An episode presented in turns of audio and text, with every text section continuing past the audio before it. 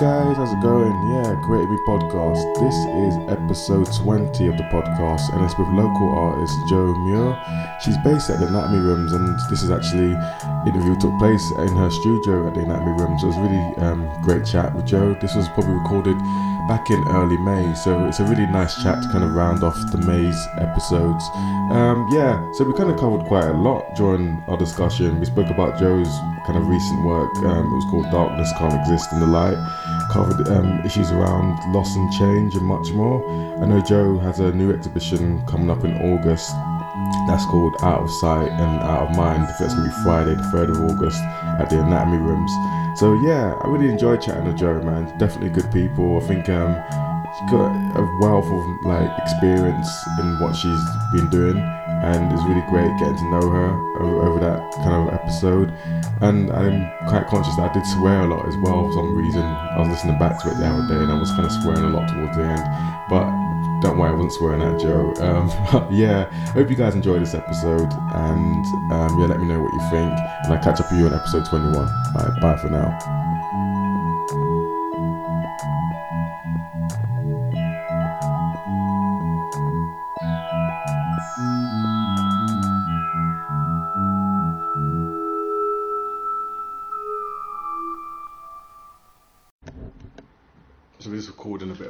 Test just now.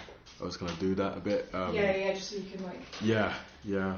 I was kind of like, I'm still buzzing from watching that Donald Glover video. Did you watch it?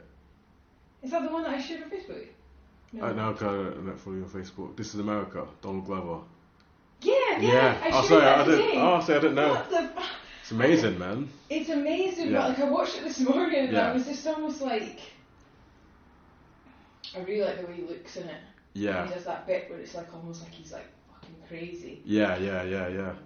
and it was just when he just turns around, just like just like sprays that choir with bullets. I was like, Yeah, I think, okay, I think that kind of just like. expecting that. I know it's just kind of funny now because like um, all the internet's gonna go and like a buzz with that kind of like. How do you? Uh, what do you think of it? I think he just, he just touches on so much stuff, like the pose in the the first bit um, the, when it starts where he shoots the guy in the back of the head. Mhm. That's like a pose from an old poster from like um, I think like in America, like from the 1800s or something. Um, they talk about Jim Crow when people from the Oh, south kind of moved over. They made they made these kind of propaganda posters.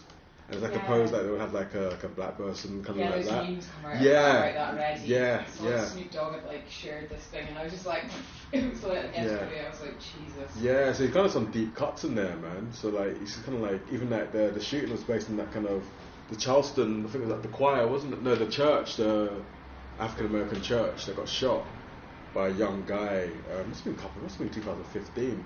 I think he Oh, went. He, yeah, he went. He went in there and he shot up, but then he think he. Was that guy not white though? Yeah, he's white. Yeah, Yeah, yeah, yeah, yeah. yeah, yeah. And, it was think, almost like, oh, you must be crazy. Not Yeah, like he yeah. had an issue. I think he's. racist. I think he said he had a bit of reservations even because everyone was so welcoming in the church, so he had second thoughts about even doing it. But a big uproar was that he got bought like a you know, Burger King, you know, on his way to the police station. You know, I think like, and I think at the end as well when he's just kind of like running for his life, it's what was thinking like The this fear. is yeah the fear yeah. Yeah. I was thinking like ah I probably had that kind of fear, well, not on that scale in America because luckily police police in the UK have guns, but not in that kind of It's not so that- open though, is it? It's not like you don't get that sense Yeah. of like. I mean, yeah. I mean, I like, when I when I lived in London, Yeah. I remember there was like loads of like. It wasn't long after. Yeah. I'm Like- saying yeah too much again. the bought that uh, bomb. It was seven. What was it called? No, what was the date of it? Bomb with the um, like the bought buses and everything. Oh, seven seven. Seven seven. 2005 that yeah. happened. Seven, Yeah. eleven, that's not Yeah. so long, obviously. Um, and it was not long after that, and there was a guy like in my flat Yeah. that was like shared my flat with me, and Mhm. he was just like I think he, he genuinely just had a beard. Like Right. he got like stopped because he had a backpack. I had another mate that was from Manchester, and he was like half like Iranian or something. He used to get stopped. People were getting like stopped like Yeah. for nothing, and Yeah. it was just like there was so much judgment based on like color and Mhm. like perceived like nationality and stuff, and I just find that Yeah. really fucked up. Like Yeah, it's, it's, it's a fucked up world, and I think he's kind of highlighted it in a way but it's so it's also like really tongue in cheek because Yeah. there's this like sense of him just going straight back into almost like Yeah. high school musical style like group dances. And then he just like walks off and then goes into the next thing and it's just It's just kind of funny, like how the how movement is very. I like the bit on the top of the car. yeah, kind of like throw back to a bit of a Michael Jackson kind of yeah, just like, kind of breakout. Yeah, really But there's that kind of bit as well, how the guns, uh, the handled with care. That the young kid comes and gets it with a red cloth, like almost like a ceremonial cloth and yeah. stuff. So no, man, I think like more props to someone like him and what he's doing. 'Cause I remember I listened to his first stuff in years, like Childish Gambino stuff. It's more kind of geared towards mainstream hip hop, if you say. But now I think like you know his last album was amazing. Mm. You know, he's someone that's kind of like got something that kind of works for him. He's kind of like gone through all these kind of this creative process, and he's like a like they say that typical word, that triple threat kind of thing. Is it? Sorry, like everyone's just Oh, listen- no. everyone's just listening to a midway conversation. I think we just kind of just record when it's chatting away um, to the Create Me podcast. Um, I was gonna stop and say, oh, sound check, but up to you. No, I'm Okay. totally fine. Okay, fine. yeah. So yeah, Create Me podcast. This is episode twenty, and it's with Joe Muir. Muir? I pronounced Near, it. yeah. Yeah, alright, yeah, yeah. Um, I met Joe. What's it been? What a couple of weeks ago, a few weeks ago. yeah. It was at um, a screening, um, well, kind of a, cat, a podcast chat for Nathan, who does um, Mood Swings, his podcast and stuff. And you guys, we set up, it was really cool.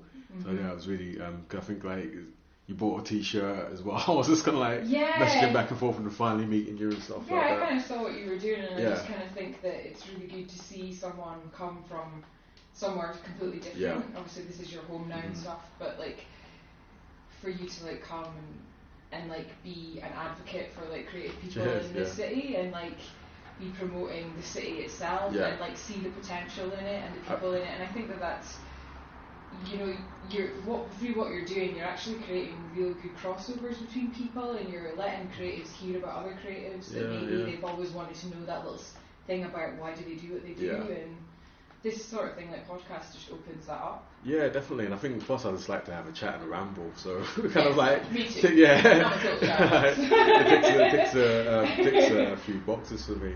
But yeah, like I was looking over the stuff that you know that you sent me, and it's very kind of interesting. I could see like from even from your website the description of actually how you kind of just transition in your kind of creative journey.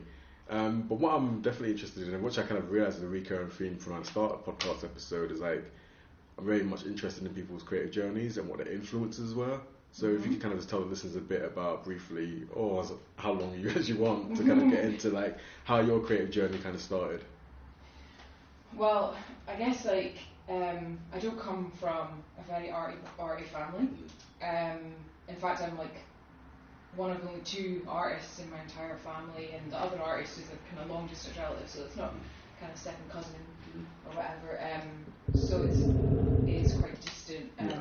But I went to Grays uh, from a little kid. I always always was like loved art and stuff, and I did my degree at Grays in sculpture. And then when I graduated from Grays, um, I only had like a month, and then I went straight down to London and did my masters at um, University of Arts London. But it was like Wimbledon School of Art, and I studied sculpture there as well. In both senses, though, it was like the loosest. If you imagine that people always say to me like, "Oh, what do you, what do you carve? Like, Yeah. what do you make?" Like, I'm always just like, "Yeah." Maybe look at my website. I don't really know how to Yeah. describe it because it's. I always kind of say that I kind of like to make installations. I kind of want to make something that is an experience for um, the viewer in whatever level that is. Um, and yeah, like loads of things influenced me. I mean, originally my f- favorite art was all like minimalist art when I first started studying um, sculpture, and it was all like Donald Judd, Sol LeWitt, like just classic things you get taught in art school. Um, but then when I did my MA, I remember there was this like really funny moment because I'm not really a reader, and there was this like you know the bit where you get to hand the reading list in my MA when I went to London, and I was just like thinking, oh god, I'm not going to be able to do this. It's going to be loads of books, and I'm just like it makes me sound like I'm totally ignorant, but like, um, and it was a list of movies. Oh, So it was all these like films, and I feel like sometimes the visual like theater of like film and um,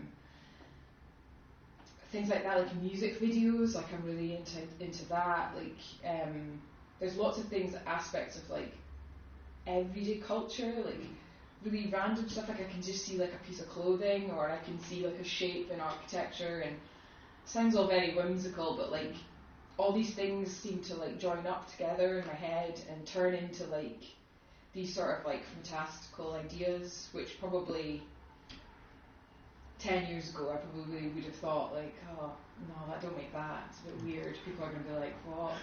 Like look at me in a funny way and, Yeah. and all the rest of it. And now I'm just like, nah, good to make it because it's. I think it's like if it's if it's playing on your mind and it's something that you're thinking about constantly, I just think it's really important to like get it out there, like Yeah. make it, and you know it might be a success, it might not be, but um, yeah, like it's kind of like Cool. where I go from, but Yeah. And what is that kind of like then? Because I know, like, um, obviously I'm from London, and my kind of brief stint or kind of involvement in the kind of creative community was kind of like very kind of cut off short, deliberately from my kind of point of view, from the kind of leaving early and thinking sack this. But when you was down there, what year was that? uh, it, was, it was ages ago now. Oh, I graduated from Grays in 2005, so I was down in London like 2006, 2007. okay. um, it was quite a big thing going down there um, for me, like because it was like the first time I'd ever really like left home. So from that point of view, going down there it was a massive change. Something that I thought, a place that I never thought that I would ever be able to get used to. Within a year, I was just part of it, Okay. and I remember listening to you talking on a podcast about what it's like to live in London Mhm. and the sense of like, you know, there's like a very like everybody's like in their own kind of tunnel vision Yeah, and yeah. like when I first got there I thought everyone was really rude and like people were bumping into me and I was apologising and they were looking at me going like, Why are you apologising? Like, don't talk to me and, I- was just like, Oh my god, this is crazy and then by the time I left I was just like, Get out of my way do you know what I mean? And but I would, one thing I would say, as much as like, um, it was a ma- it was a re- it was something that was really good for me to do because, as a city and the way the art world works down there, it's like so, it's like a total, it's like a microcosm. It's like a little bubble where they don't see anything outside of it. And even when I was there, I started to forget about everything outside of it. It was just like, what's happening here? What's happening in different parts of the city? Like, you know, where's the latest gallery? You know, what what what should you be involved in and stuff? And um, it was just so exciting. Mhm. But when I came back, I still felt very much like, oh, I've got, like I've got so much like adrenaline to do like all these things. Like I really want to be involved in stuff, and um, I could see a lot of potential, but I felt like a lot of people. There was a lot of like talk and not a lot of like stuff happening. Okay. And that's not to say that I was doing stuff, but it's just. But then I met um, my friend Sarah um, Stanley, and she got in touch with me when I first moved back from London, and she uh, basically said, "Oh, Joe, do you want to meet for coffee?" And met for coffee, and she said, "Do you want to do a show at Project Slogan?" And Project Slogan was like a space that she started in Torry, and it was like just a really great space. It was also her studio, but she was doing exhibitions with artists. People were coming from different cities, Yeah. and um, you know, often like they were just coming because they wanted to show work. They Mhm. were interested in doing stuff like that, and and it was really interesting to see because like even the people that had kind of been in the year below me at Grays, they were all part of it, and there was this real sense of like community in it. Yeah. Um, John was there, John Reed was um, there through all of that as well, and yeah, it was just like a really nice feeling of like support and everyone being kind of thinking the same way, sort Yeah. of thing. So I kind of did a show there and kind of helped her a little bit when I'm huge and just like doing things like helping with drinks at openings and stuff, and um, it, it was just really great. I just I just felt like it was exactly it was the only kind of accessible thing at the time that was there for artists in Aberdeen Yeah. to be part of without the you know at the time Sarah was trying to put posters in Aberdeen Art Gallery for the shows and they were like no Wow. And this is like what 2007, eight. yeah probably like eight 2008 and that's when um, that was the year I made my first costume Right. So uh, that's a bit of a story there. Um, do you want to get into that story or not? so, well, basically, um, in my final year at Grays, I got into Aberdeen Art Society exhibition and the art gallery. And then the year I came back, I thought, oh, I'll put a piece of work in. And Yeah. it was a, a thing that I did, I, I had ready-made sculpture, hand, hand moldable sculpture that I'd made. And I'd taken it and put it in. Yeah. It got rejected. Okay. And I was kind of like in this frame of mind where I always thought, like, well, you know, I, I think that, you know, if this is a show about Aberdeen artists, it's Mhm. supposed to be the artists that live in this city Yeah. why can why are they going to get to stop us like making work or showing work? So I got in touch with a friend of mine and he did had started doing um, performance stuff and he'd gone to Grays as well. Yeah. And I said to him, "How do you feel about performing outside the art gallery on the opening night of the exhibition?" Because I was like, "What's the worst that can happen? They're going to phone the police." Do you know what I mean? But so basically, I was 25. I'm gonna say. But um, yeah, so I made this costume, Mm. and we just kind of like were outside the space. I, I can't even call it a performance. You Mm. look at it on YouTube, Alright. and Sarah filmed it. So the whole way through it, she was filming it. So like they were very aware that she had a camera, and it was all very like it's like really awkward, but then also kind of like secretly quite satisfying Yeah. to kind of like just be like. You can't stop us. Like, we're make the work we're gonna make. So, so um, so yeah, we did that, but like aside from everything that happened Yeah. during that, like for me, when I think about doing costumes, it made me really aware of like, okay, I maybe have made this wearable sculpture, but have I actually thought about how people, what people it, are yeah. expecting when Yeah. they see me in it? Like, are they expecting me to like dance about and like be a performer? And then I was like, I've never done this, and like, maybe I haven't thought this through properly. And then I was like, oh no. So I kind of like abandoned that, and went into more like started making like self-published split books and um, with my ex actually we started up this like kind of like semi-collective called the Guns and Knives Club Okay. where basically um, we wanted to hopefully like find artists that wanted to make work like book-based work Mhm. and try and make like um, help them produce their books and then do book fairs and almost create like a publishing house. Yeah. But it never really um, came to anything. There was a lot of chatter, and a few couple of book fairs, but Mhm. nothing really got going with that. Um, but we always wanted to keep this Guns and Knives Club thing, so we always thought that's such a great name. Like, Yeah. We need to keep hold of it. Like, but we just uh, never ended up coming to anything more. Right. Um, and then I got involved in like just like other parts of my life. Became a fashion merchandiser. Mm. Just got on being like adulting, so to speak Yeah. and my art kind of like my creative sort of output went into things like I was really into vintage clothes, so I started my own like vintage clothes sort of thing called Wardrobe Foxes, and then did a couple of vintage fairs, Yeah. and started doing these um, Sunday parties at people's houses where we would turn their front room into like a little pop-up shop and stuff, Yeah, yeah. like pop-up shop Alright.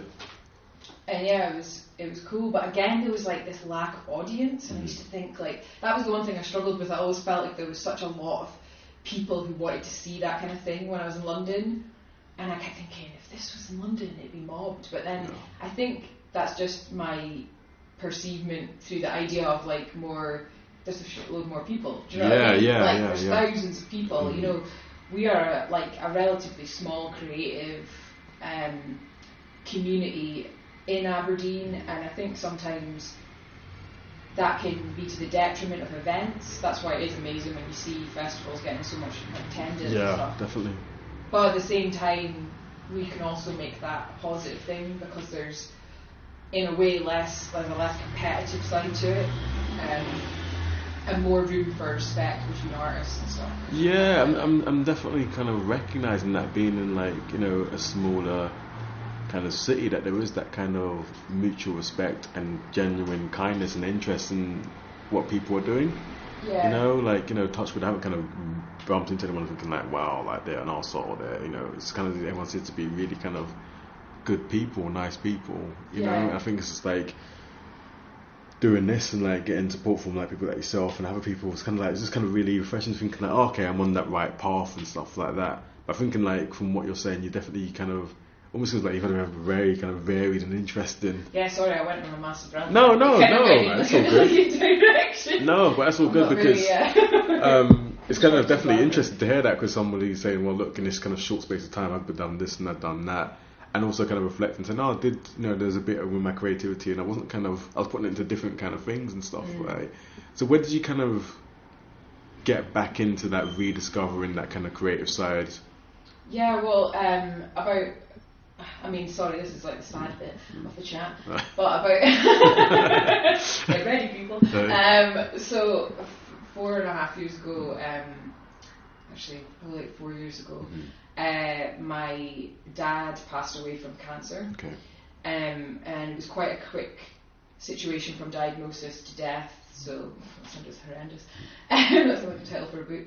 Um, but it was a thing that's happened in my life that has completely changed me as a person, and I didn't really understand how much it changed me until I sort of like carried on with my life after it happened, and um, two years after that, God, this is horrendous? Two years after that, the, my long-term partner and myself like split up, Yeah. and I think that was a lot to do with probably me changing as a person Like kind of like, and maybe Yeah. not like I think I think reflectively it's no one's fault, do you know what I mean?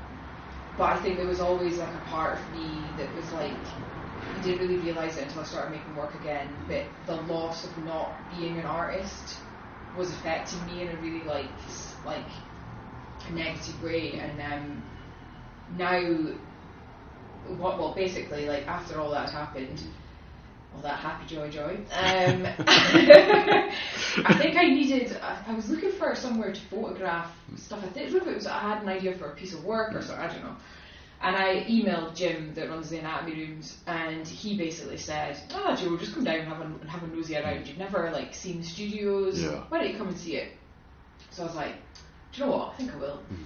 So I went I came down and did the whole like sad bit and then he gave me the tour and I was like oh god this is really exciting and oh this is, this is like what, what are we doing and and then he just kind of said like you know you could apply for a studio and I was hmm. just like I took it like super seriously like wrote this application was Yeah. thinking oh no I've got a chance. And I think I kind of like lost my confidence as well like, as an artist probably because I'd had a big gap. And then he just was like yeah you got it. Oh, nice one. so moved in and um, just like it was just really nice like interacting with other artists and creatives again just having chats about things like that like being able to talk about things and not feel like a weirdo because you've got this weird idea for like something completely random and like they're like they're going yeah instead of like are you okay so and it was nice because I obviously I work a full-time job Mhm. um, so I kind of felt like I had a bit of myself back Okay. um, which is incredibly Yeah. rewarding to me. And it just kind of like I started making one piece of work, and then it just kind of like exploded into like an idea and an idea and an idea. Before I knew it, like this whole train of thought was happening, and I became me and the guy that was in the room that Yeah. was in the room next to me, not currently anymore, but Ray Fisher, like. Um, met him the first day when I moved in, and he said to me, "Oh, do you want me to help you create your studio?" And I was just like, "Oh, cool, yeah." Yeah. We just like chatted and listened to like, well, I made him listen to Ol' Dirty Bastard, like quite lightly. Oh, And, well, I was probably dancing on the ladder, and um, and uh, he was like. Yeah, we just like hit it off. Yeah. We had a lot of like similar thoughts about art and about what we were like, just things that we thought, and we started to talk about really weird ideas for work, and then we were like, imagine we did like some collaborative stuff, like Mhm. became like a collaborative duo, not like as a whole our whole careers, but Yeah. like just as a thing for a bit. And yeah, one day we were talking about types of art we liked, and I said to him like, "Oh, I don't. I like squares, angles, like angular stuff. Yeah. Like I, I really hate circles." And he went to me like, "Oh, you're, you're a circleist." We were talking about surrealists and Yeah. dadists and stuff like that. And I was like, circleist? I was like, that would be a great name for our collaboration. So, like, that's what's written on the wall Yeah. inside. Um, so, we did a couple of pieces, some video work, um, sculpture, stuff like that. Um, and then he moved out of studios and he wanted to concentrate on his music. And Yeah. I was like, really at a point where I was like, I have to start making this work that I want to make. Yeah. So, yeah. as you can see, I Oh, yeah, the world of black. Yeah. Um, Black's my favorite color. it's like all my work is black. But um, hopefully not the new work. Moving on, but um, but yeah. Yeah. So started making wearable. Well, it started with like photography and Mhm. self portraits, and then um, Steve from City Moves they moved into the other side of the building, Right. and there was a, this nice crossover between the two sort of like organisations, and then I got introduced to Steve, and he looked at my work, some of my photographs, and he was saying to me like, "Oh, I like your photos, like." Have you ever thought about doing performance? And I was like, I haven't Yeah. I could do it. I don't know. Maybe maybe I could think about doing it or try some stuff out. And then I suddenly realised that actually, like some of the ideas I was trying to convey needed movement Yeah. to really convey them, Right. like the way I wanted them to be, and how I imagined them. And obviously, with all these like music's a massive influence on me, and like um, obviously music videos and dance and things like that. And I started to start looking at loads of other things that I'd never really considered before and possibilities, and then kind of just was like, right, okay, I'm just going to figure out how to do this. And, Yeah. um, made the films that I showed you um, Yeah. last night and created this big installation and it was part Dance Live and yeah. Cool. Yeah, because like you know, you covered a few bit there and a few things, and I mean, one thing that seems to come up for me, you know, like me personally as well, but also I think we even have a guest I've had on. It was kind of touched on like there's been a bereavement of a family member, and that's Mhm. kind of given them not the intended spark, but it's kind of had a massive influence and actually possibly just saying like, fuck it, fuck it to the world, fuck it to the restrictions that you know that I would put on myself and stuff, and I kind of I don't know, correct me if I'm wrong, but I kind of think that's kind of a moment when your father passed away is just kind of like, actually, what the fuck am I doing? Like, you know, I think that for me, kind of like a lot of kind of stuff happened since 2015. And I probably will get onto it on another podcast at some Mm. point because someone was actually mentioning that you don't really give yourself a lot away in a podcast, but this is your podcast, so I don't want No, to do no, this. no, Oh no, not at all. I won't, I don't want to go there. Like, yeah, um, it's just kind of a lot of things are going to be in the catalyst. I think this year, losing someone at the beginning of this year as well, it's kind of just been like, do you know what? Was almost kind of that switch. I'm thinking like, and it seems it seems really kind of like strange to kind of speak about and saying like it's almost kind of like you have this internal switch that's always been there, and you know it's always been there, but then it's just kind of you kind of you just get in tune to it or something. I don't know how to explain that, but you know it's just kind of like, okay, this is what I'm doing, and then if people You of become like, satisfied with the mundane, I think. Yeah, And it takes yeah. like a massive thing to happen Mhm. to make you go, actually, this isn't enough for me. yeah, definitely. this isn't good enough for me. Like, I need to be doing the shit I was doing in art school. Mhm. Like, that is who I am, and that's a massive part of me, and Mhm. it always will be. And um, I don't know. It kind of like I kind of think like if I was still with my ex and like, all this stuff, like stuff I wouldn't be making art. I'd just be like moseying along, Yeah. and I think it's incredibly important to make sure that you're doing what you need to be doing as a person and as an individual, and like the whole time my dad was ill, like he didn't want any of us stopping our lives. Like he kept going, like, why are you taking days off work and all this Mhm. stuff, and and he could never, and he was always like, he always kept this like face, like that was like, I'm fine, you know, Mhm. this is the way it is, and um, so when it did all come to it, all ha- Mhm. the way it happened in the end was a massive like shock, but I think that um, sometimes, like you say, you do need that to like almost like put you in that arse like yeah. wake up Yeah. and like, realize like stop wasting your Yeah. life, like get on with it. Like I think even for me, like you know, you, I was kind of also I work full time as well, and kind of doing, a- doing a job that I enjoy and doing some kind of creative stuff with the young people I work with when I could. But it's very much the Yeah. focus of actually like child protection and education and stuff like that. But I think it's kind of like not like the, not deliberately like it needed to happen, but I always had those kind of bits, and it always seems to like the older you get and the more you're in that full time job, it gets ebbed away ever so more, and more, and you get really kind of this like, oh, this is my career, and this is like, you know, like, Yeah. yeah. and, you, and, you, and you and I think it's just kind of like I don't know. It's kind of it sounds really kind of poncy, but like I think as a creative person, do you think we kind of just think kind of differently about the world and see the world very differently? And Yeah. I don't know. I think this is kind of like what I kind of see is definitely I know friends who are kind of like creatives and we always kind of question everything a lot. You know, we always have this kind of question. And we just speaking like.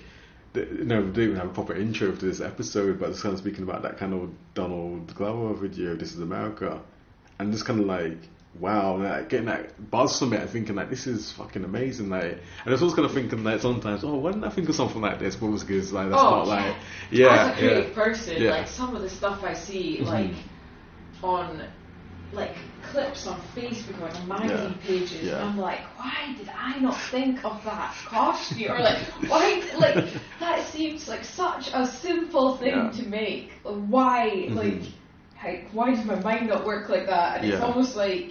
But I think that in turn kind of like gives you a bit of fire in your belly to Oh, be yeah. like, well, yeah, I might not have made that, But I'm gonna get on I'm something else. Yeah, Do you know yeah. what I mean? And Absolutely. I think it's sometimes shocking when you meet people and they don't like question anything or they don't like they aren't like inquisitive about stuff like that, like what we were talking Yeah. about that video. Because Yeah. like I, I literally was like.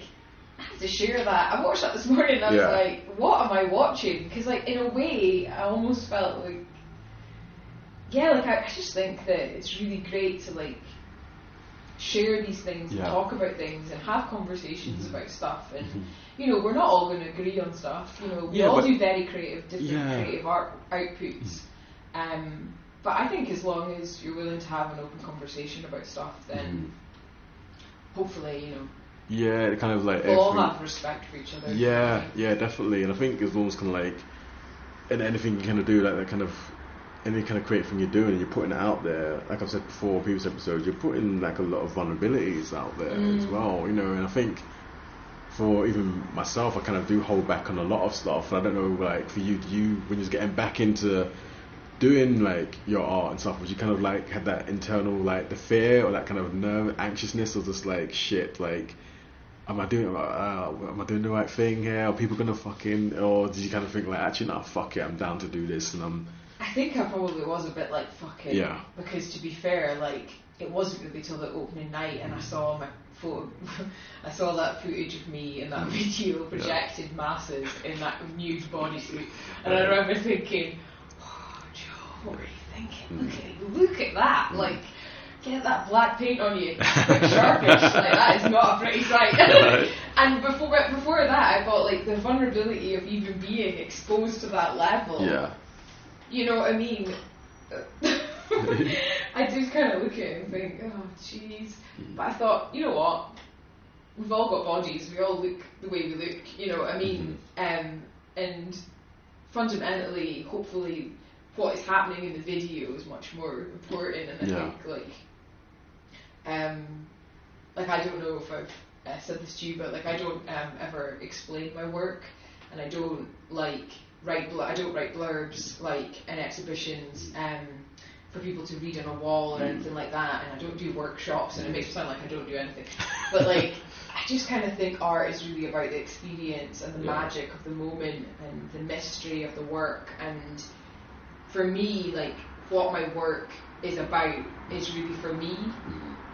And if I tell you, oh, it's because my dad died and I've got all this internal rage and like I feel like my heart's been ripped out mm. or this has happened and this has like fucked me up, you know what I mean? Like I think that puts a heavy burden on the work because it gives a like a narrative to mm. it. yeah Whereas, like, when I opened my exhibition and I was standing in the middle of the room revolving on a po- like a, a thing in this costume, and there was this sound piece like wailing out, mm-hmm.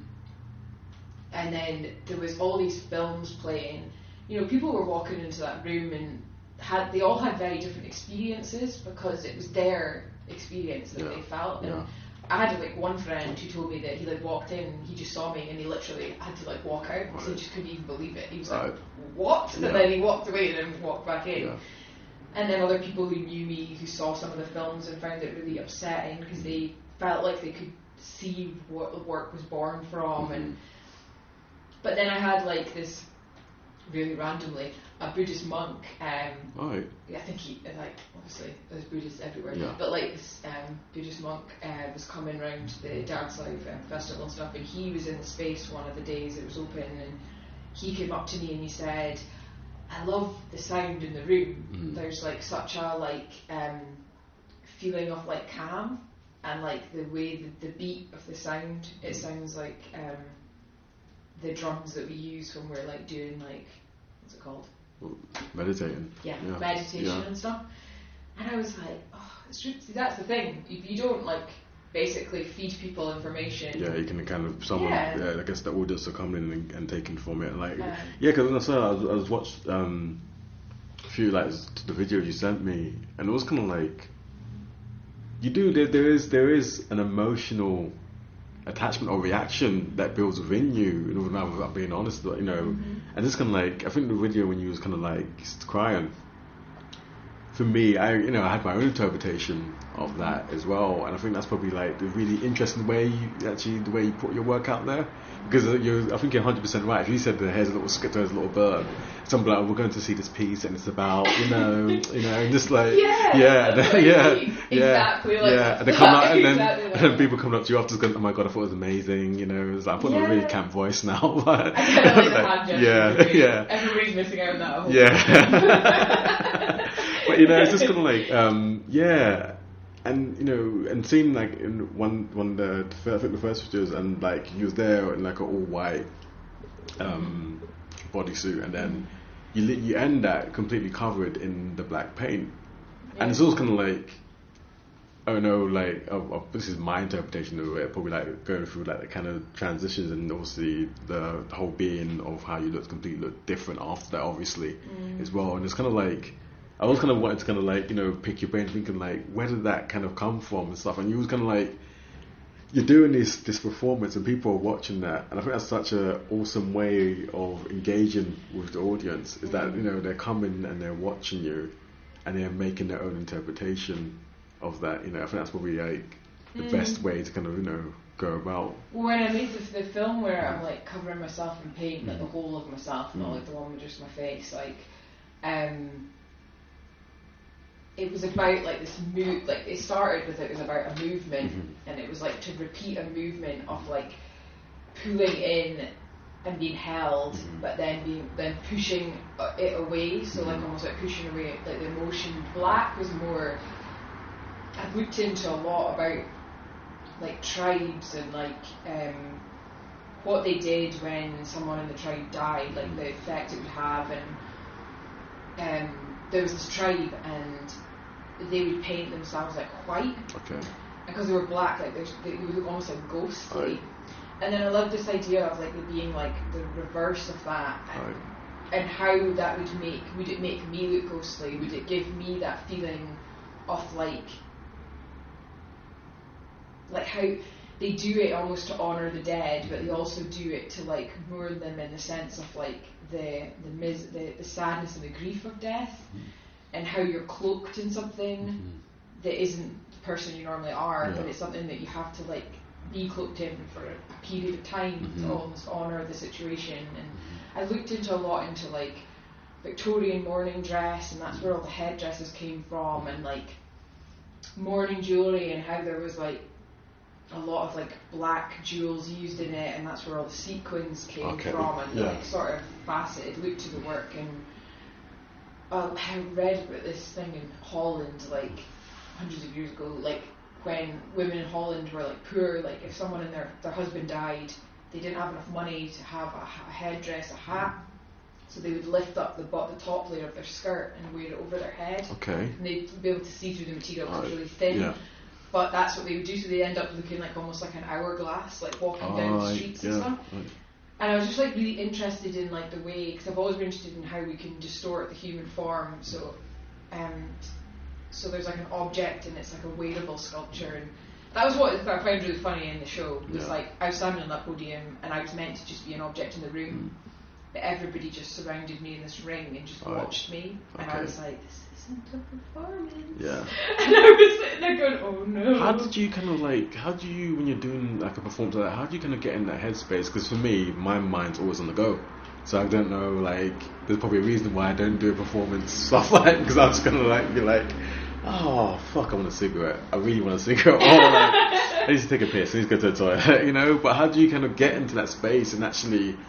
When people, do you, do you kind of find people, not intentionally, are people kind of just like really trying to psych you out, stare you out, or Well, I'm lucky because I'm blind without my glasses. oh, okay, Like, I can see your shape, Yeah. but that's it. Right. So I wouldn't be able to see your facial expressions. So it wouldn't make me laugh. right, Um, and I always wear um, earphones and play Oh. music really loudly in my ears. And usually I play music that will sort of try and work with what I'm trying to, the headspace Okay. I need to be in, so I can kind of like get into the zone and kind of Mm. just internalize within this, in the costume.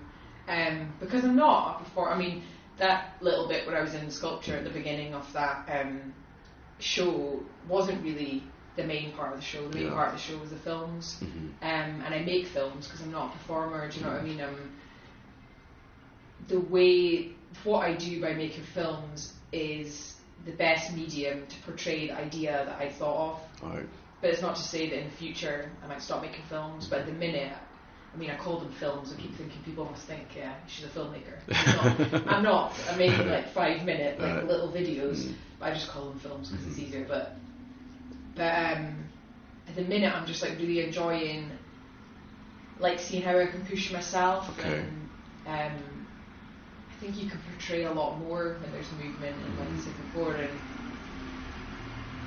yeah when I was making those films there was a lot of like a lot of like they were really emotional to make like because I mean the painted one was horrific it was horrendous and there was paint in my in my mouth Yeah. in, my, in my eyes in my ears it was like everywhere and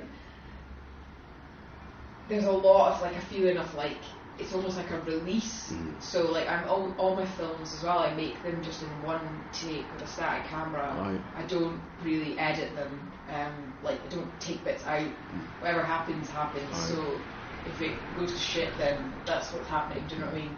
Because I'm not about making polished like edited things because I think there's so much of that Yeah. in the creative realm anyway. hmm I'm trying to get across a, a, a visual thing, Yeah. and however that happens. Yeah, I think I'm pretty much same with the podcast actually by audio. I kind It's of think like, sometimes the, the bits that are mistakes are actually make it yeah, life. You know yeah. I mean? I think absolutely. I think as well, like you know, like if you're kind of creating anything, you know, you I think you have to allow for there to be mistakes and go with them, but don't you don't have to mm-hmm. perceive them as mistakes. Yeah. You know, and I think I'm getting used to actually doing that. But I don't. I'm not like a recording artist by any means, but you know, it's just kind of like. Like, like we're here, we're in your studio, and there's cars going by, and like life's still going on. There's buses, there's people on the way Yeah. home now, you know, and stuff like that. And I think that's awesome. And I think like you know, if you like you're saying, if you're kind of doing something and then something happens, or like if it goes to shit, fuck it, it goes to shit, but we're still recording, you know. So yeah. yeah, yeah I think that's a really I think it's kind of like. I think it's more relatable in like a world where everything's so polished and Mhm. Everything is sort of like. Even the things that don't look polished, you feel like there's a sense of underlying that really they are, but they've been made to look like they were. You know what I mean? And it starts to feel like we live in practically virtual reality. Anyway, Yeah. so you know, it kind of sometimes like that vi- video. Yeah. There was a bit of me thinking when I watched that video, is this really amazing, or Mhm. is this actually like so past amazing that it's actually is it really that shocking or Yeah. is it actually the reverse of that you know Mhm. like because we are so bombarded with all these kind of things visually anyway yeah, yeah. I um, think yeah, it's still like amazing I still think Yeah, great but like yeah. um I just think it's like we said before yeah. it's interesting to question it whether it's right or wrong or Yeah, yeah. I think like you know we definitely kind of live in that kind of world where, uh, you know? I think it's just actually you go through kind of this kind of different times, cycles of times. Like yeah definitely I think you go through that kind of period when like you know they say like you know the Obama years and everything was hunky dory in America, and actually when you look a bit closer, it wasn't. You know, Oh. there's still a lot of bullshit going on, and even even the UK kind of politics as well. But I think everything seems a very much heightened level now. Like in the, and on the senses, obviously we've got like a Tory government, and also we've got like Trump in America and stuff like that. And so everything now is kind of like there's like, a massive magnifying glass net. But it's Yeah. kind of like me being very pessimistic, saying, well, nothing's really changed. It's just sort of the same thing, but you just kind of feel like it's at a heightened level. You're thinking like, oh, these these assholes here and that arsehole over there, you know. So It yeah, seems to be like the bizarre is just the everyday nowadays. You know, Yeah, like, yeah, especially yeah. in the age of Trump. But yeah, it's like nothing can really surprise anyone anymore. Like, yeah. So I think we kind of just kind of what I mean? like It's yeah, like, jeez. Yeah. Like, And that's why I think as an artist, like, just stay stay on the path that you're doing and like Yeah, make definitely. work. And Yeah. I've never. Yeah. Mhm. Yeah. Yeah, no, it's it's definitely interesting times, even especially for like Aberdeen. I know when I spoke to you when I first met you a few weeks ago, we spoke about the um, Aberdeen. Cultural strategy. Yeah, yeah. You can speak about it if you want to. If not, it's up to you. I don't know. like, Might well. Alright. Sorry, I brought that up. Kind of threw you under the Yeah, bus was there. literally- I Yeah. was talking to someone about it today. Yeah, because like um, I remember speaking about it, and I kind of downloaded the PDF, but I didn't even open it. And then you kind of mentioned that you know the front image was you on there, and since then I've seen that. I said, oh yeah, I've seen some of your stuff. Oh yeah, it's a. And I think there was that thing about well, people not really being accredited. You know, even from that start, from the get go of talking about culture and creativity for the next 10 years, and here's you on the front of this, you know, document, and, and there's no little like disclaimer or little like word saying Joe Muir, I don't you even know. like the picture either. Nightmare. Um, yeah, so yeah, it's just I don't want to use the word shitstorm, but Yeah. like yeah, I'm not. I don't know. I feel pretty like kind of. I don't know what the word is. Basically, it kind of like all started a couple months ago. Well, it must actually probably was even a couple months ago. I was just sitting at work one day, Yeah. and Mary actually like tagged me in her Instagram story Yeah. because she was at a business breakfast and it was like a picture of me and, and I remember I was just like, what? just like thinking because it said AG Aberdeen's City of Commerce or Yeah, Chamber of yeah, Commerce, Chamber whatever. of Commerce people, yeah. Yeah, and I know but it was like the abbreviation of it. So I was looking at that, even thinking, I don't even know what that is. Like, oh god, this is great. Um, I'm not in the loop at all. Yeah. Um, and she nice, nicely enough actually put my Instagram name on the picture Yeah. in her story. Mhm. So you know, doing her best to like be like, oh, this is Joe. Do you know what I mean? Yeah. and be really nice. And um, but I remember just thinking, when is this? What, what is this? What What's is going, going on? on? You know, I'm like sitting at work, like doing some probably really crappy job, like absolutely knackered, and people are sitting somewhere getting their breakfast while they watch a talk, and like my face is just on the front of it, and I was just like. Okay, and I didn't really know what to say to Mary because I, knew that she was like trying to be like totally lovely and, Yeah. and actually be like, oh yeah, Joe, Joe, Yeah. you know what I mean? And I, but she obviously didn't know that I didn't like the picture even, No. so I didn't bother going into it with her Yeah. or whatever. And later in the day, she sent me another picture, Mm. and it was the flyer, and I'm on that as well. So I was like zooming into that, trying to see, like thinking maybe somewhere my name is somewhere. Yeah. But not even the photographer on that on the flyer was even mentioned. Oh, like not even like where the photograph is from, Mhm. like the festival, anything. So I was like, this is really weird because I specifically said that I didn't like those pictures to the person who did the festival. I'm gonna leave names out of this Yeah. because I kind of think it's easier that way. Yeah. Um, and I have actually got in touch with the person who run, who ran the, did that part of the festival, Yeah. and he's apologised because he wasn't aware that I was never like consulted at Yeah. the time, and I would like to point that out. And, Mhm. um, but yeah, like I just find it kind of like I know a lot of people must think, oh Joe, you're really ungrateful. Do you know what I mean? Like you should be so lucky. Do you know what I mean? Like that's a cultural strategy for this city. and, Yeah. you know, look at you've got the cover and. But I feel completely the opposite because I don't understand how that is helping me in any way Yeah, yeah, Because- yeah. without my name in that document. It's just- it's just another face. The only people who know Yeah. that's me are people who already know me, Yeah. so that isn't helping me. Mm. This document is meant for a much wider audience than people in Aberdeen. So if any of them wanted to know who I was, they wouldn't know. Yeah. And um, I actually got a friend of mine to email City Council Oh, to inquire about the cover from an artistic. It was me basically trying to catch them out, and not me, but like Yeah. it was me trying to get my mate to do it. And um, that was like over a week ago, Yeah. and he emailed the creative learning team, didn't even get a response. oh, And that was him asking because he worked in the arts Yeah. and he was like really interested in the image and where the where it was sourced from.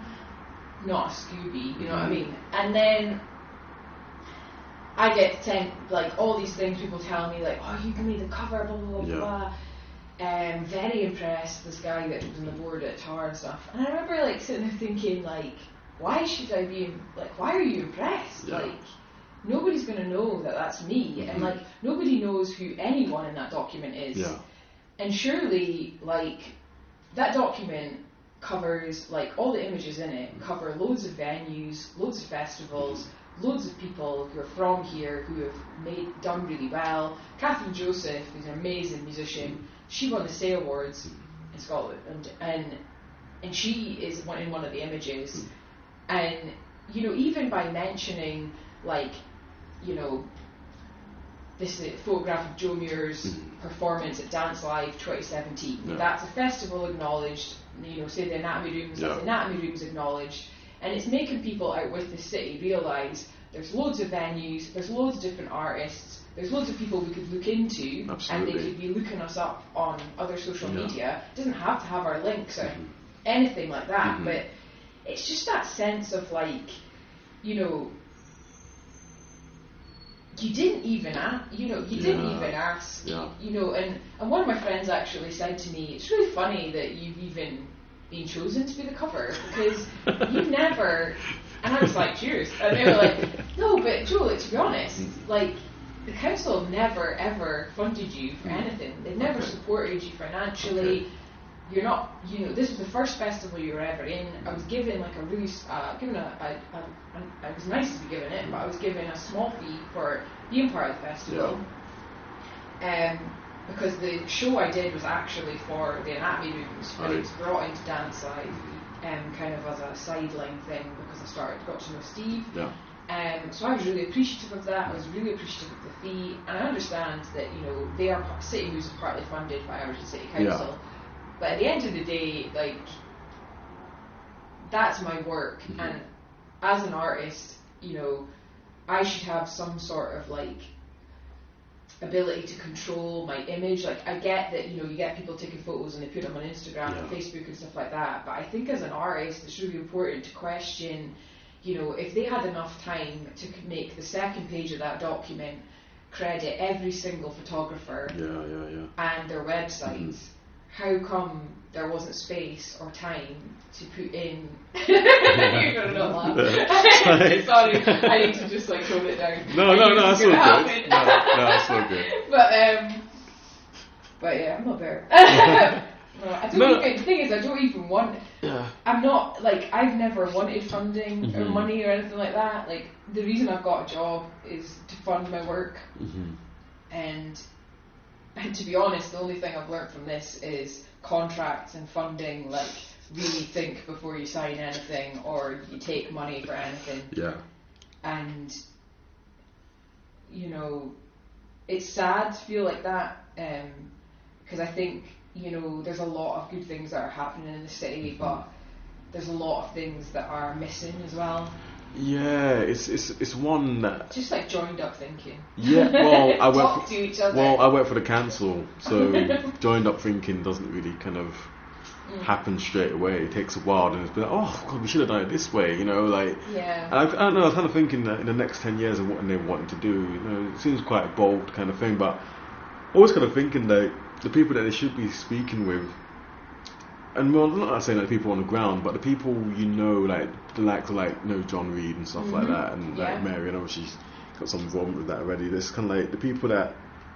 Who, who are doing things almost kind of like under the veil a bit, you know, and they know what to do, and they know, and they got like a wealth of contacts and stuff like that.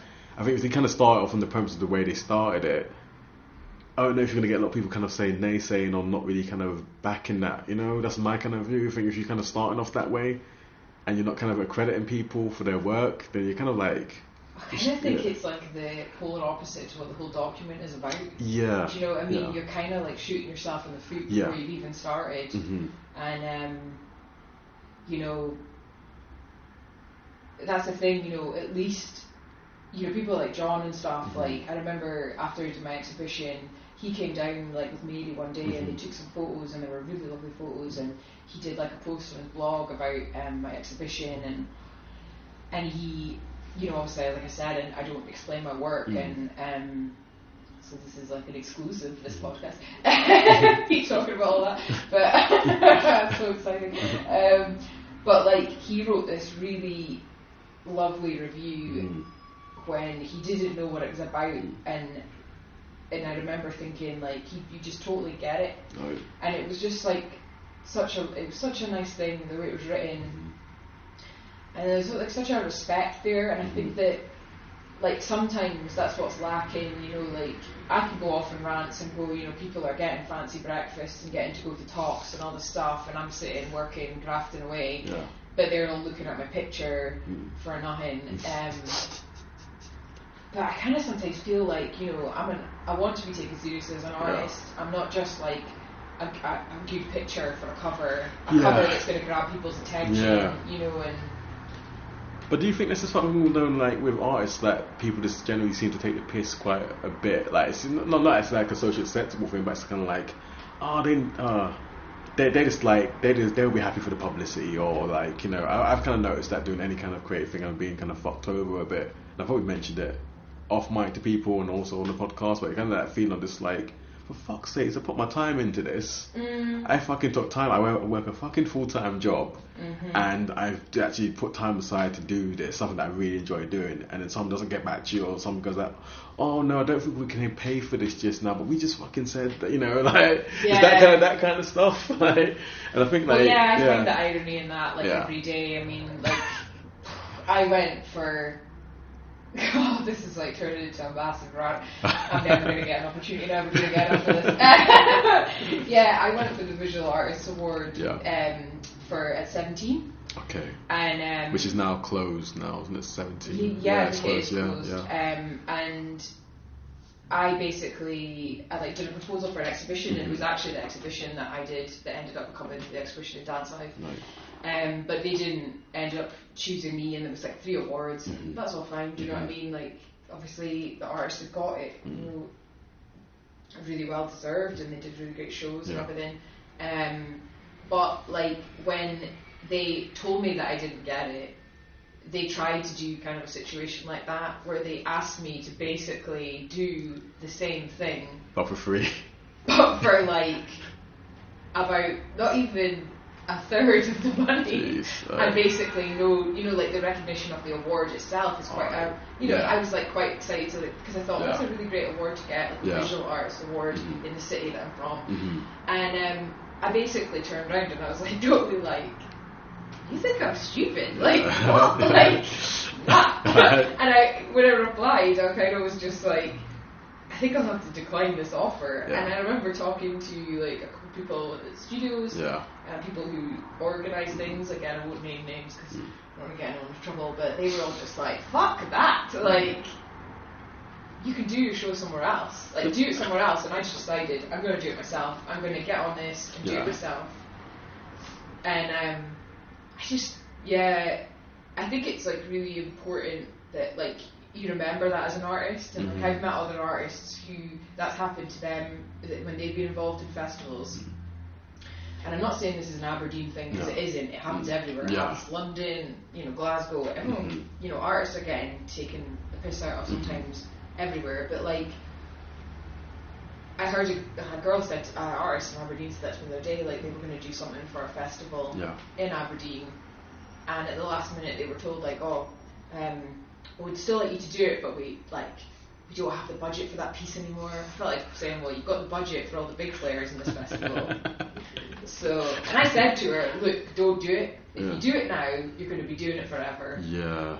And she still did it. Oh, right. But I was like, well, you You- know, you- each to their own. Everyone's yeah, got to live their I own think that's it, creative 'cause you- career, you know. Yeah, because you kind of make that compromise. My kind of view, this is my own personal opinion, is that you do that compromise. And someone's because like, you know, the people that are the gatekeepers of the no, like there's a big gatekeepers of finances, but the people that can, you know, um, pay for the work that people are doing. Think I don't know whether Gladwin is a small place. The rumours, but oh, get that person because they just did that for like half of that. Like, you know what I mean? It's like it's not even about actually that kind of like career development and saying, oh, we want to spur this person on. They're doing really good, learn like, and if we kind of pay them this amount of money, they can carry on doing that stuff. You know, Mm. It, you know, it's it is that because you know when you live in the times where financially people will be like, well, what can I get for really cheap? You know, what can I get? So we're not thinking about the person. It's just, it's just like a commodity.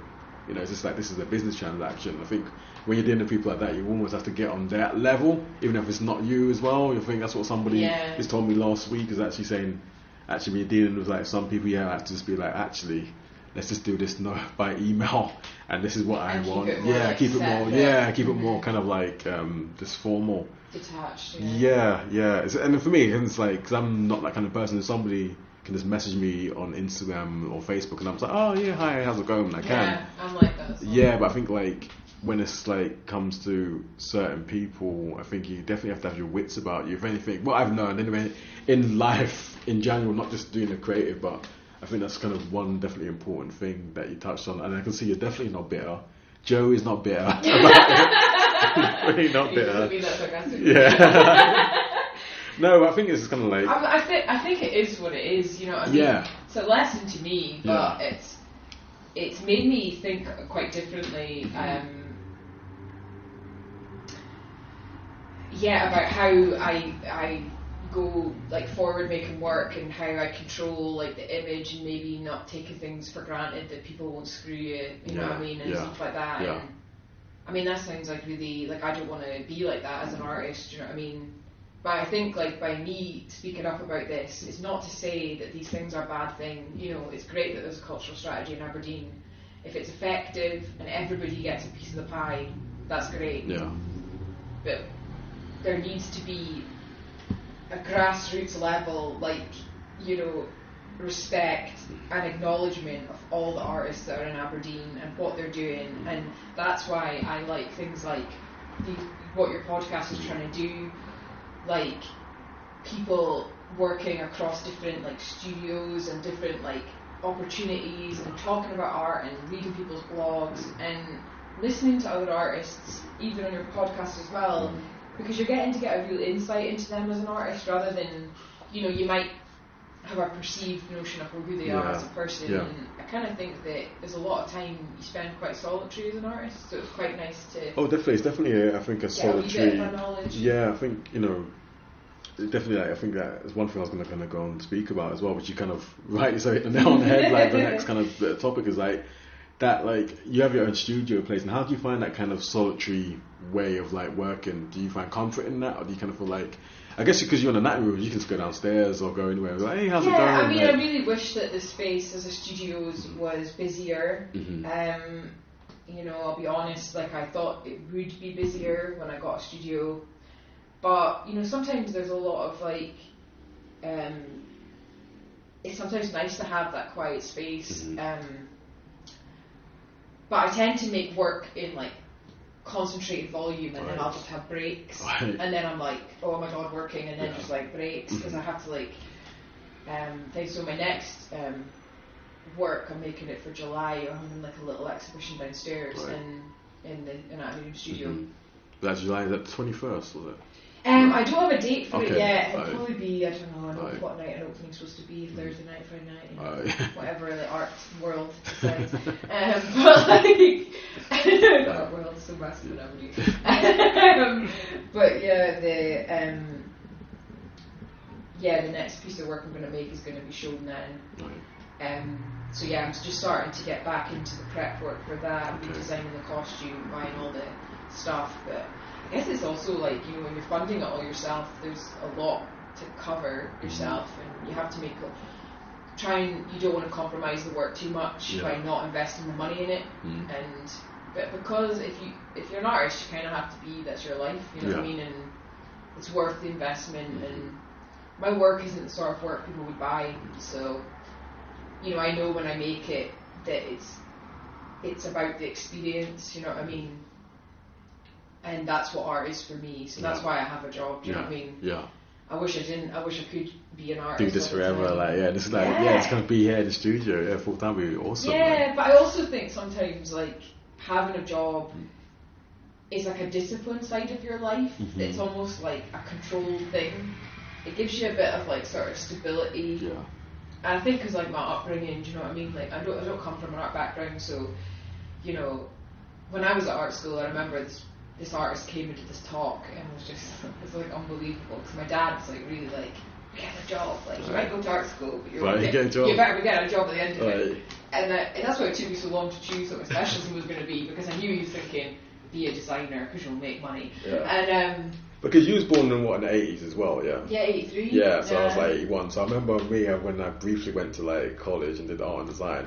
Like my mom, like I'm from a like working class housing estate area. My mom's kind of like, yeah, oh, but this is not like a permanent job thing, you know that kind of thing. Mum really had in her mind kind of like, but she's from that generation where people just kind of either you go to school, you do well, and her generation was kind of like, you should be a secretary or.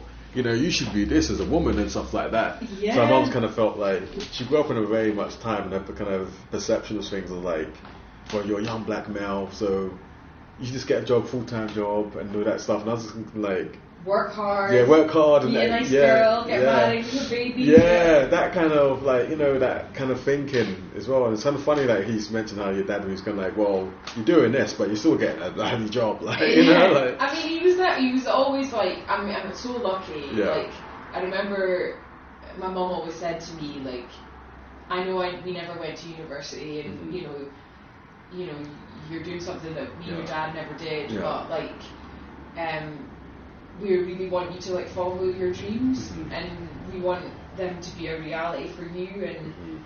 and so, yeah, like being at art school was like the best thing that ever, hap- you know, it was Yeah. an amazing part of my life. And when I was in London, like what I got, people I got to meet, people I got to work with, be taught by, it was just like, it's really like creative, like life that was really exciting and fulfilling. But um, but yeah, I remember my dad. Like I've always had that in my head the whole time. And when I was in my final year at art school, Mhm. like I was saying, this this artist came from like was it like Sweden or something? I can't remember. And she did this talk, Yeah. and in it she said. The first thing you need to do when you leave art school is sign on the dole and um, and then get back to your studio and get making work. And I just remember thinking, whoa, if I tell my dad that, he is going to hit the roof. Yeah. I was like, and I ended up being like really angry because I was like, you're trying to encourage young artists. You have really impressionable minds in front of you right now, and you're basically encouraging them to do something. And you know, artists get a bad rep anyway. Yeah, you know, they get constantly. The whole time I was at university, my dad's mates were saying to him, "Oh, so it's your kids I'm paying for." You know, Oh, I mean, that- going through uni and stuff like that. My taxes and Yeah. stuff. My dad was like, "No, I'm paying for them." Oh. Um, but but um, but yeah, I ended up walking out of this talk because I Oh. remember thinking my dad would mental if, if I told him Yeah. if they said that. So throughout my whole life, I've always felt the need to sort of do that part of it and have that kind of like thing, that structure. Um, and it probably is a lot to do with my parents, but like, um, I also think like sometimes I've managed to get myself to the point where, as much as it's not an artistic life, um, working as a VM at John Lewis, um, I do have a very creative job. Yeah. Um, and I work with a really good group of girls, and it's really interesting yeah. And it's sort of a very corporate sort of thing. So it's Yeah. like very corporate, big British business Yeah. to like, you know, being this artist who's Yeah. like, wee, like, make my best black. like, you know, it's, it's, there's a big contrast, and Mhm. I think that that's a good thing in life. Mm. Sometimes when the day job is hard, it reminds you to have the, the fire to like do the art. I Oh, think yeah, sometimes yeah, if you have too yeah. much time, if I was just this artist like floating about, I think you might become a bit That- like that procrastination is- sets yeah, I think like it? coffee and Yeah. like hanging out and Yeah. stuff can become like. Whereas I, my time is so like. It's precious, it? Yeah. is Yeah. Yeah. must get that as well. Yeah, I do. I mean, I mean, because like, like I remember before, like off mic, and I was saying to you, well, actually, this is the first year that's been being, well, I've been qualified since 2011. Mm. That I've actually taken seriously the flexi and TOIL days. you know, actually taking Yeah. it seriously. And I, I used to get this really, this sounds really weird, but I used to be that kind of person like, you know, go on holiday and being like, oh, could I just take, oh, I'll take a week. I to take two weeks. I don't want to come back to all these emails. And now I'm just thinking, like, actually, this is life. Life happens. It's not going to stop. Or you know, they, I work in situations with young people in chaotic situations of Yeah, it families. must be quite stressful. Yeah, I guess so, but you kind of get a way of actually balancing that. Yeah, you detach take that. yourself Yeah, detach yourself. Yeah, in a way, absolutely. Well, just like not take it home. yeah, yeah, uh, it? yeah. That's the point. But then you kind of like, it's almost come to that point, point when like you know cases ever different or anything. Everything's quite similar. So it's almost kind of like muscle memory. You know what you're doing with like a case and stuff like that. So, Yeah. but then I think it's that kind of bit. Whereas now, I'm actually consciously, especially doing a podcast and saying, well, no. Um, I'm taking time that's due back to me, and I'm going to do it with stuff that I enjoy doing. You know, like this, like today, like speaking to you and stuff like that, having a good chat. Yeah. Um, but yeah, I think you know, it's it's one of those things, it's like getting that balance. But then when you got it, and I think that's the thing as well. I do need that discipline because when I was at university, like studying, you know, you got that like long, like you got those Yeah. times and said, oh, it's due in a month, and I'd be like, you know, cut scene, yeah, yeah. Yeah, cut scene to me pulling like a twelve hour shift or just typing like, you know, like Yeah, just to get like a C or D or something. Yes, I passed, you know, so I think definitely like that kind of experience does right for me I definitely like similar to you, I need to discipline, I need that kind of like I'm like I'm fortunate that, I still I really enjoy my job as well. So that kind of bit if I hated my job more I'd probably be doing more podcasts, you know, I'd be like I'm I'm starting off sick. Like, like, that's when that's gonna get noticed. yeah, yeah, that's it. Yeah, absolutely. Um, but no, it's, got that bit. But yeah. So, but um, besides your show in July, um, what else is kind of happening for you? Is there any kind of collaborations this year? Do you think? Um, well, the next piece of work I'm actually making is actually working with other people. Okay. because um, I'm actually working more outwardly, Right. and I'm gonna like basically have three people in the film that I'm making, and me be more behind the camera, potentially in part of it, but like I kind of like the idea of more of like taking a kind of uh, like a role as the artist rather than the performer. You can like be more like that is the artist as well, but you know what I mean, like and actually working with people and trying to get them to see the vision I've got Yeah. and like um I think also it's like moving into a different stage of the work as well, so it's less like self-reflective and more kind of outwardly Yeah. pushing. So there will be other people involved in that. Um, and there's another piece of work I really want to make, um, which is a sculptural um, object that will be like I will be inside it, but it'll be outside somewhere Okay. in the streets. Right. But I don't I say the streets sounds really random, but um, I was thinking Union House Gardens, but I'm also kind of thinking like I quite like the quad outside of the anatomy rooms, Okay. or like somewhere where people might just come around a corner and Yeah. find it. Yeah. Um, so I, I'd quite like to get that. That's a piece of work I've had like literally had a miniature version of for about five years, and I've still not made it. And I'm like, I need to get this piece of work made Yeah. and just done and dusted. Cool. Um, but yeah, apart from that, like I'm really, I don't have anything planned, but like I'm really keen to collaborate with people.